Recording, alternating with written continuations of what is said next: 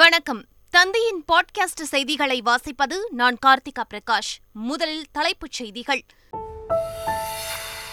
தமிழக சட்டப்பேரவை வரும் பதினேழாம் தேதி கூடும் என எதிர்பார்ப்பு இன்று அதிகாரப்பூர்வ அறிவிப்பு வெளியாகும் என தகவல் திமுக தலைவர் பதவிக்கு முதலமைச்சர் ஸ்டாலின் இன்று மனு தாக்கல் செய்கிறார் நாளை மறுநாள் ஒன்பதாம் தேதியன்று திமுக தலைவர் பதவிக்கான தேர்தல் நடைபெறுகிறது சென்னையில் வருகிற திங்களன்று அதிமுக மாவட்ட செயலாளர்கள் எம்எல்ஏக்கள் கூட்டம் இடைக்கால பொதுச் செயலாளர் இபிஎஸ் தலைமையில் நடைபெறும் என தகவல் தமிழகத்தில் பனிரண்டு மாவட்டங்களில் கனமழை பெய்ய வாய்ப்பு சென்னை வானிலை ஆய்வு மையம் அறிவிப்பு சென்னையில் ஏர்டெல் ஃபைவ் ஜி சேவை தொடங்கியது சிம் கார்டை மாற்ற தேவையில்லை என விளக்கம் இலங்கை போர்க்குற்ற நடவடிக்கை மீதான தீர்மானம் ஐநா மனித உரிமை பேரவையில் நிறைவேற்றம் வங்கதேசத்தில் நடைபெறும் ஆசிய கோப்பை மகளிர் டி டுவெண்டி கிரிக்கெட் தொடர் இந்தியா பாகிஸ்தான் மகளிர் அணிகள் இன்று மோதல் இனி விரிவான செய்திகள் தமிழக சட்டப்பேரவை கூட்டத்தொடரை தீபாவளி பண்டிகைக்கு முன்னதாக நான்கு நாட்கள் நடத்த திட்டமிடப்பட்டுள்ளதாக கூறப்படுகிறது இதன்படி தமிழக சட்டப்பேரவை இம்மாதம் பதினேழாம் தேதி கூட வாய்ப்புள்ளதாகவும் இதற்கான அறிவிப்பு இன்று அதிகாரப்பூர்வமாக வெளியாகும் என்றும் எதிர்பார்க்கப்படுகிறது அறிவிப்பு வெளியான பிறகு சபாநாயகர் அப்பாவு தலைமையில் அலுவலக ஆய்வுக்குழு கூடி கூட்டத்தொடரை எத்தனை நாட்கள் நடத்தலாம் என்பது தொடர்பாக முடிவெடுக்கப்படும் என தெரிகிறது திமுக தலைவர் பதவிக்கான தேர்தலுக்காக முதலமைச்சர் ஸ்டாலின் இன்று வேட்புமனு தாக்கல் செய்யவுள்ளார் திமுகவில் பதினைந்தாவது உட்கட்சி தேர்தல் நடைபெற்று வருகிறது இதையொட்டி தலைவர் பொதுச் செயலாளர் பொருளாளர் தணிக்கை குழு உறுப்பினர்கள் ஆகியோருக்கான தேர்தல் வரும் ஒன்பதாம் தேதி பொதுக்குழு கூட்டத்தில் நடைபெறும் என திமுக தலைமை அறிவித்தது இந்நிலையில் மேற்கண்ட தேர்தலுக்கான வேட்புமனு தாக்கல் இன்று காலை பத்து மணி முதல் ஐந்து மணி வரை திமுக தலைமை அலுவலகமான அண்ணா அறிவாலயத்தில் நடைபெறவுள்ளது இதில் திமுக தலைவர் பதவி பதவிக்கு முதலமைச்சர் ஸ்டாலின் வேட்புமனு தாக்கல் செய்யவுள்ளார் இதேபோல் பொதுச் செயலாளர் பதவிக்கு துரைமுருகனும் பொருளாளர் பதவிக்கு டி ஆர் பாலுவும் வேட்புமனு தாக்கல் செய்யவுள்ளனர் கோவை எட்டிமடை பகுதியில் உள்ள அமிர்தா பல்கலைக்கழகத்தில் பட்டமளிப்பு விழா நடைபெற்றது இதில் தமிழக ஆளுநர் ஆர் என் ரவி கலந்து கொண்டு மாணவர்களுக்கு பட்டங்களை வழங்கினார் பின்னர் பேசிய ஆளுநர் ஆர் என் ரவி நமது நாடு பல்வேறு வகைகளில் முன்னேற்ற பாதையில் சென்று கொண்டிருக்கிறது என்றார் குறிப்பாக புதிய பாரத மாதா வளர்ச்சியடைந்து வருகிறது என்றும் பிரதமர் மோடியின் ஆட்சியில் அனைத்து பிரச்சினைகளும் சரி செய்யப்பட்டு ஒருங்கிணைந்த வளர்ச்சி பல்வேறு துறைகளில் காணப்பட்டு வருவதாகவும் குறிப்பிட்டார் உறுதியோடு தன்னம்பிக்கையாக பெரிய தங்களுடைய கனவுகளை காண வேண்டும் என்றும் கடின உழைப்பின் மூலம் மாணவர்கள் கனவுகளை அடைந்து நாட்டிற்கும் தங்கள் குடும்பத்திற்கும் பெருமை சேர்க்க வேண்டும் என்றும் ஆளுநர் ஆர் என் ரவி தெரிவித்தார் கோவையில் உள்ள பல்கலைக்கழகம் ஒன்றில் நடைபெற்ற கருத்தரங்கில் புதுச்சேரி துணைநிலை ஆளுநர் தமிழிசை சவுந்தரராஜன் பங்கேற்றார் பின்னர் செய்தியாளர்களை சந்தித்த அவரிடம் கருத்தரங்கின் தொடக்கத்தில் தமிழ்தாய் வாழ்த்து பாடப்படாதது குறித்து கேள்வி எழுப்பப்பட்டது அதற்கு பதிலளித்த தமிழிசை சவுந்தரராஜன் தமிழ்தாய் வாழ்த்து பாடப்படாததில் எவ்வித உள்நோக்கமும் இல்லை என்றும் அனைத்து இடங்களிலும் தமிழ்தாய் வாழ்த்து பாடப்பட வேண்டும் என்றும் கூறினார் தமிழகத்தில் தமிழர்கள் இந்துக்கள் இல்லை என்கிற விவாதம் கடுமையாக சென்று கொண்டிருப்பதாக குறிப்பிட்ட தமிழிசை சவுந்தரராஜன் தமிழகத்தில்தான் கோவில்கள் அதிகம் எனவும் இருக்கிற அடையாளத்தை மாற்ற வேண்டாம் எனவும் அடையாளங்களை மாற்றுவதால் அனாவசியமான மோதல்களே ஏற்படும் என்றும் தெரிவித்தார் அதிமுகவில் இருந்து பிரிந்தவர்கள் மீண்டும் இணைவதற்கு நூறு சதவீதம் வாய்ப்பே இல்லை என்று அக்கட்சியின் இடைக்கால பொதுச் செயலாளர் எடப்பாடி பழனிசாமி திட்டவட்டமாக தெரிவித்துள்ளார் சேலம் மாவட்டம் எடப்பாடியில் இபிஎஸ் முன்னிலையில் நூற்றுக்கும் மேற்பட்ட திமுகவினர் அக்கட்சியில் இருந்து விலகி அதிமுகவில் இணைந்தனர் பின்னர் செய்தியாளர்களிடம் பேசிய எடப்பாடி பழனிசாமி சிலர் அதிமுகவை உடைக்க பார்ப்பதாகவும் அது ஒருபோதும் நடக்காது என்றும் கூறினார் நிர்வாக திறமையற்ற முதலமைச்சர் தமிழகத்தை ஆட்சி செய்வதாக எடப்பாடி பழனிசாமி விமர்சித்தார் விமர்சித்தார்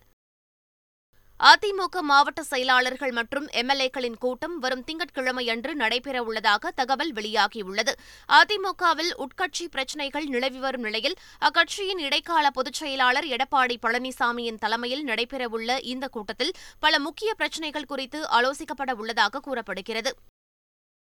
சென்னையில் தேனாம்பேட்டையில் உள்ள காமதேனு அங்காடியில் இரண்டு கிலோ ஐந்து கிலோ எடை கொண்ட சமையல் எரிவாயு சிலிண்டர்கள் அறிமுகம் மற்றும் விற்பனையை கூட்டுறவுத்துறை அமைச்சர் பெரியசாமி தொடங்கி வைத்தார் பின்னர் பேசிய அவர் டெபாசிட் தொகையோடு ஐந்து கிலோ சிலிண்டர் ஆயிரத்து ஐநூற்று பதினைந்து ரூபாய் ஐம்பது காசுகளுக்கும் ரீஃபில் ஐநூற்று எழுபத்தைந்து ரூபாய்க்கும் கிடைக்கும் என்று கூறினார் இரண்டு கிலோ சிலிண்டர் டெபாசிட் தொகையோடு தொள்ளாயிரத்து ஐம்பத்தெட்டு ரூபாய்க்கும் ரீஃபில் இருநூற்று ஐம்பது ரூபாய்க்கும் பெற்றுக் கொள்ளலாம் என்றும் அவர் தெரிவித்தார் அடையாள அட்டை மட்டும் இருந்தால் போதும் சிலிண்டர் பெற்றுக் கொள்ளலாம் என்றும் அவர் கூறினார் இதேபோன்று மளிகை உள்ளிட்ட இருபத்தி நான்கு பொருட்கள் எது எடுத்தாலும் பத்து ரூபாய் என்ற திட்டத்தையும் அமைச்சர் பெரியசாமி தொடங்கி வைத்தார் திருப்பூர் மாவட்டம் திருமுருகன் பூண்டியில் தனியார் குழந்தைகள் காப்பகத்தில் கெட்டுப்போன உணவை சாப்பிட்டதால் மூன்று குழந்தைகள் உயிரிழந்த நிலையில் சமூக நல பாதுகாப்புத்துறை இயக்குநர் தலைமையிலான குழுவினர் நேரில் ஆய்வு மேற்கொண்டு விசாரணை மேற்கொண்டனர் இதனிடையே அரசு மருத்துவக் கல்லூரி மருத்துவமனையில் சிகிச்சை பெற்று வரும் பதினோரு சிறுவர்களை அமைச்சர் மு பே சாமிநாதன் நேரில் சந்தித்து உடல்நலம் குறித்து கேட்டறிந்தார்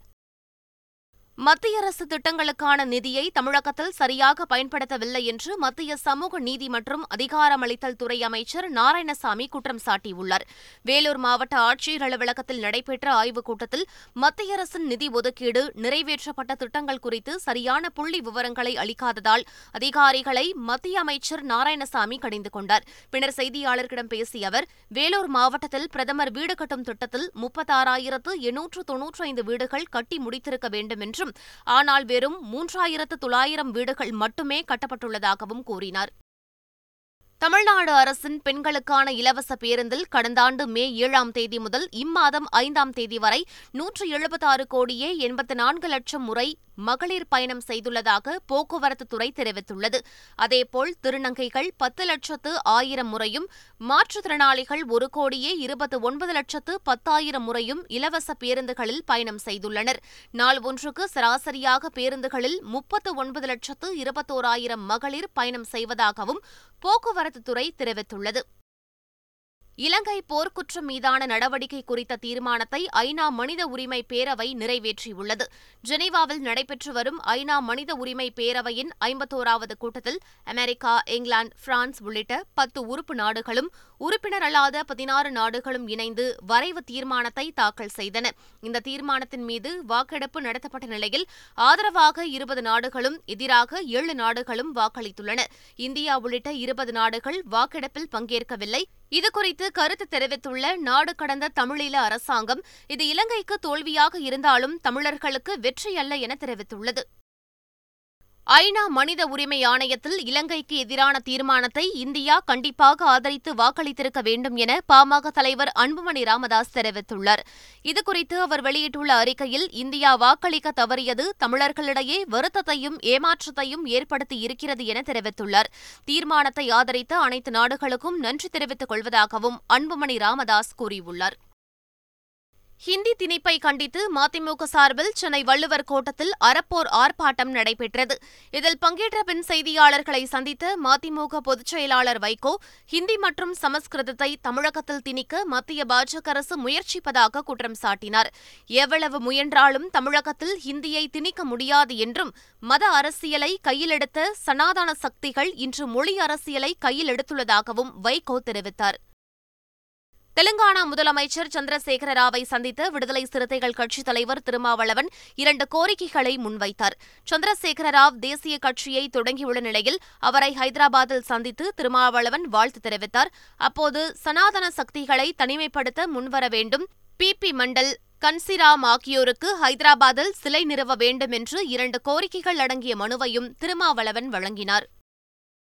காங்கிரஸ் தலைவர் பதவிக்கு போட்டியிடும் அக்கட்சியின் நாடாளுமன்ற உறுப்பினர் சசி தரூர் தமிழகம் வந்து கட்சியினரிடையே ஆதரவு திரட்டினார் வரும் பதினேழாம் தேதி நடைபெறவுள்ள காங்கிரஸ் கட்சி தலைவர் பதவிக்கு மூத்த தலைவர்கள் மல்லிகார்ஜுன கார்கே சசி தரூர் ஆகியோர் போட்டியிடுகின்றனர் இதையொட்டி தமிழகம் வந்துள்ள சசி தரூர் சென்னையில் உள்ள காங்கிரஸ் தலைமை அலுவலகமான சத்தியமூர்த்தி பவனில் காங்கிரஸ் கட்சியினர் சந்தித்து ஆதரவு திரட்டினார் பின்னர் செய்தியாளர்களிடம் பேசிய அவர் பாஜக மீண்டும் ஆட்சிக்கு வராமல் தடுக்க காங்கிரஸ் கட்சியினர் தயாராக இருக்க வேண்டும் என்றார் மத்திய அரசு மற்றும் தமிழக ஆளுநரை கண்டித்து சென்னை சைதாப்பேட்டை பனைகள் மாளிகை அருகே மனிதநேய மக்கள் கட்சி சார்பில் ஆர்ப்பாட்டம் நடைபெற்றது இதில் அக்கட்சியின் தலைவர் ஜவாஹிருல்லா மார்க்சிஸ்ட் கம்யூனிஸ்ட் கட்சியின் மாநில செயலாளர் கே பாலகிருஷ்ணன் இந்திய கம்யூனிஸ்ட் கட்சியின் மாநில செயலாளர் முத்தரசன் தமிழக வாழ்வுரிமை கட்சியின் தலைவர் வேல்முருகன் ஆகியோர் கலந்து கொண்டனர் பின்னர் செய்தியாளர்களிடம் பேசிய அவர்கள் மத்திய அரசு மற்றும் ஆளுநருக்கு எதிராக பல்வேறு குற்றச்சாட்டுகளை தெரிவித்தனர் மதுரையில் பத்து பேருக்கு டெங்கு காய்ச்சல் உறுதி செய்யப்பட்டுள்ளது நான்கு பேர் அரசு ராஜாஜி மருத்துவமனையில் சிகிச்சை பெற்று வரும் நிலையில் ஆறு பேர் தனியார் மருத்துவமனைகளில் அனுமதிக்கப்பட்டுள்ளனர் தமிழகத்தில் டெங்கு பாதிப்பு அதிகரித்து வரும் நிலையில் மதுரையில் பத்து பேர் டெங்கு காய்ச்சலால் பாதிக்கப்பட்டிருப்பது பொதுமக்களிடையே அச்சத்தை ஏற்படுத்தியுள்ளது கும்பகோணத்தில் தயாரிக்கப்பட்ட உலகின் உயரமான நடராஜர் சிலையை வேலூருக்கு எடுத்துச் செல்லும் பணி தொடங்கியது கும்பகோணம் திம்மக்குடி சிற்பக்கூடத்தில் இருபத்தி மூன்று அடி உயரமும் பதினைந்து டன் எடையும் கொண்ட உலகின் மிகப்பெரிய நடராஜர் சிலை பத்து ஆண்டுகளாக தயாரிக்கப்பட்டுள்ளது இந்த சிலையை வேலூரில் உள்ள பொற்கோவிலுக்கு கொண்டு செல்லும் பணிகளை பத்துக்கும் மேற்பட்ட நிபுணர் குழுவினர் மேற்கொண்டுள்ளனர் இதையொட்டி வழிநெடுகிலும் மரக்கிளைகள் உள்ளிட்டவை அகற்றப்பட்டு வருகிறது வேலூர் மாவட்டம் குடியாத்தம் அருகே புதையல் எடுக்க முயன்று பழங்கால கற்சிலைகளை சேதப்படுத்திய ஆறு பேர் கைது செய்யப்பட்டுள்ளனர் சுனில் என்பவருக்கு சொந்தமான இடத்தில் உள்ள கோவிலில் புதையல் இருப்பதாக கூறி ஐந்து பேர் கொண்ட மர்ம கும்பல் அத்துமீறி நுழைந்ததாக கூறப்படுகிறது அங்கு கடப்பாறை மண்வெட்டியால் தோண்டியுள்ளதால் அங்கிருந்த பழங்கால கற்சிலைகள் சேதமடைந்துள்ளன தப்பி ஓடிய மர்ம கும்பல் குறித்து போலீசார் வழக்கு பதிவு செய்த நிலையில் ஆறு பேரை கைது செய்து விசாரணை மேற்கொண்டு வருகின்றனர் நீலகிரி மாவட்டம் குன்னூர் சிம்ஸ் பூங்காவில் இமயமலை நேபாளம் போன்ற இடங்களில் மட்டுமே வளரும் ருத்ராட்ச மரங்கள் சிறப்பாக பராமரிக்கப்பட்டு வருகிறது இந்நிலையில் அங்கு ருத்ராட்சை தற்போது காய்க்க தொடங்கியுள்ளது ஐந்து முக ருத்ராட்சம் அதிகளவில் காய்த்துள்ளது மேலும் இரண்டாம் சீசனுக்கு நடவு செய்யப்பட்ட பூக்களும் பூத்து அழகாக காட்சியளிப்பதால் சிம்ஸ் பூங்காவை காண சுற்றுலாப் பயணிகள் ஆர்வமுடன் செல்கின்றனர் கடந்த மாதம் பெய்த கனமழையால் தென்பெண்ணை ஆற்றில் ஏற்பட்ட வெள்ளப்பெருக்கு காரணமாக கிளவரப்பள்ளி அணை பகுதியில் உள்ள தரைப்பாலத்தை மூழ்கடித்து வெள்ளம் சென்றது இதனால் தரைப்பாலத்தில் இருந்த இரும்பு தடுப்பு சுவர்களும் சிமெண்ட் தூண்களும் முற்றிலும் சேதமடைந்தன இதனால் அப்பகுதி வழியாக செல்லும் வாகன ஓட்டிகள் அச்சத்துடன் செல்லும் நிலை ஏற்பட்டுள்ளது எனவே தரைப்பாலத்தில் சேதமான தடுப்பு சுவர்களை உடனடியாக சரி செய்ய வேண்டும் என அப்பகுதி மக்கள் கோரிக்கை விடுத்துள்ளனர் வளிமண்டல கீழடுக்கு சுழற்சி காரணமாக தமிழகத்தின் பனிரண்டு மாவட்டங்களில் கனமழை பெய்யும் என சென்னை வானிலை ஆய்வு மையம் தெரிவித்துள்ளது மயிலாடுதுறை அரியலூர் பெரம்பலூர் கடலூர் உள்ளிட்ட பல மாவட்டங்களில் கனமழை பெய்யும் என்றும் சென்னையில் இடி மின்னலுடன் கூடிய மிதமான மழை பெய்யும் என்றும் தெரிவிக்கப்பட்டுள்ளது இரண்டாயிரத்து இருபத்தி இரண்டாம் ஆண்டு இலக்கியத்திற்கான நொபெல் பரிசு பிரான்சின் பெண் எழுத்தாளர் ஆனி எர்னாக்ஸுக்கு அறிவிக்கப்பட்டுள்ளது மருத்துவம் இயற்பியல் மற்றும் வேதியியலுக்கான நொபெல் பரிசுகள் ஏற்கனவே அறிவிக்கப்பட்ட நிலையில் இலக்கியத்துக்கான நொபெல் பரிசு பிரான்ஸ் நாட்டைச் சேர்ந்த பெண் எழுத்தாளர் ஆனி எர்னாக்ஸுக்கு வழங்கப்படும் என நொபெல் கமிட்டி அறிவித்துள்ளது எழுத்தாளர் ஆனி எர்னாக்ஸ் முப்பதுக்கும் மேற்பட்ட நூல்களை எழுதியுள்ளார் பாலினம் மற்றும் மொழி தொடர்பாக சமத்துவத்தை தனது படைப்பில் வலியுறுத்தியதற்காக அவருக்கு நொபல் பரிசு வழங்கப்படுவதாக தெரிவிக்கப்பட்டுள்ளது சின்னத்திரை நடிகை திவ்யா அளித்த புகாரின் பேரில் அவரது கணவரான சின்னத்திரை நடிகர் அர்ணவிடம் போலீசார் நான்கு மணி நேரம் விசாரணை மேற்கொண்டனர் நான்கு மாதங்களுக்கு முன்பு இருவரும் திருமணம் செய்து கொண்ட நிலையில் அர்ணவ் தன்னை அடித்து துன்புறுத்துவதாக கூறி ஆவடி காவல் ஆணையர் அலுவலகத்தில் நடிகை திவ்யா புகார் அளித்தார் இது தொடர்பாக அவரது கணவர் நடிகர் அர்ணவிடம் போலீசார் நான்கு மணி நேரம் விசாரணை மேற்கொண்டனர் இயக்குநர் பாரதிராஜாவை சந்தித்து திருநாவுக்கரசர் எம்பி நலம் விசாரித்தார் உடல்நலக்குறைவால் அவதிப்பட்ட பாரதிராஜா தீவிர சிகிச்சைக்கு பின்னர் குணமடைந்து தற்போது சென்னை நீலாங்கரையில் உள்ள அவரது வீட்டில் ஓய்வு எடுத்து வருகிறார் அண்மையில் முதலமைச்சர் ஸ்டாலின் ஓபிஎஸ் உள்ளிட்டோர் பாரதிராஜாவை நேரில் சந்தித்து நலம் விசாரித்தது குறிப்பிடத்தக்கது சென்னை உட்பட எட்டு நகரங்களில் ஃபைவ் ஜி சேவையை தொடங்கியுள்ளதாக ஏர்டெல் நிறுவனம் அறிவித்துள்ளது இதன் மூலம் நெட் வேகம் முப்பது நாற்பது மடங்கு அதிகமாக இருக்கும் என்றும் வாடிக்கையாளர்களுக்கு சிறந்த குரல் அனுபவத்தை வழங்கும் என்றும் ஏர்டெல் நிறுவனம் தெரிவித்துள்ளது அனைத்து ஃபைவ் ஜி ஸ்மார்ட் போன்களிலும் தங்கள் சேவையை பெறலாம் என்றும் வாடிக்கையாளர்கள் சிம் மாற்றம் செய்ய தேவையில்லை என்றும் தற்போதுள்ள Airtel four G SIM card five ஜியாக செயல்படும் என்றும் ஏர்டெல் நிறுவனம் தெரிவித்துள்ளது ஆசிய கோப்பை மகளிர் டி டுவெண்டி கிரிக்கெட் தொடரில் இந்தியா மற்றும் பாகிஸ்தான் மகளிர் அணிகள் இன்று மோதுகின்றன வங்கதேசத்தில் சில்ஹெட் நகரில் இந்திய நேரப்படி பிற்பகல் ஒரு மணிக்கு போட்டி தொடங்குகிறது இந்த போட்டியில் வெற்றி பெறும் பட்சத்தில் இந்திய மகளிர் அணியின் அரையிறுதி சுற்றுக்கான வாய்ப்பு பிரகாசமடையும் புள்ளிப்பட்டியலில் இந்திய மகளிர் அணி மூன்று வெற்றிகளுடன் முதலிடத்திலும் இரண்டு வெற்றிகள் மற்றும் ஒரு தோல்வியுடன் பாகிஸ்தான் மகளிர் அணி இரண்டாவது இடத்திலும் உள்ளன என்பது குறிப்பிடத்தக்கது மீண்டும் தலைப்புச் செய்திகள் தமிழக சட்டப்பேரவை வரும் பதினேழாம் தேதி கூடும் என எதிர்பார்ப்பு இன்று அதிகாரப்பூர்வ அறிவிப்பு வெளியாகும் என தகவல்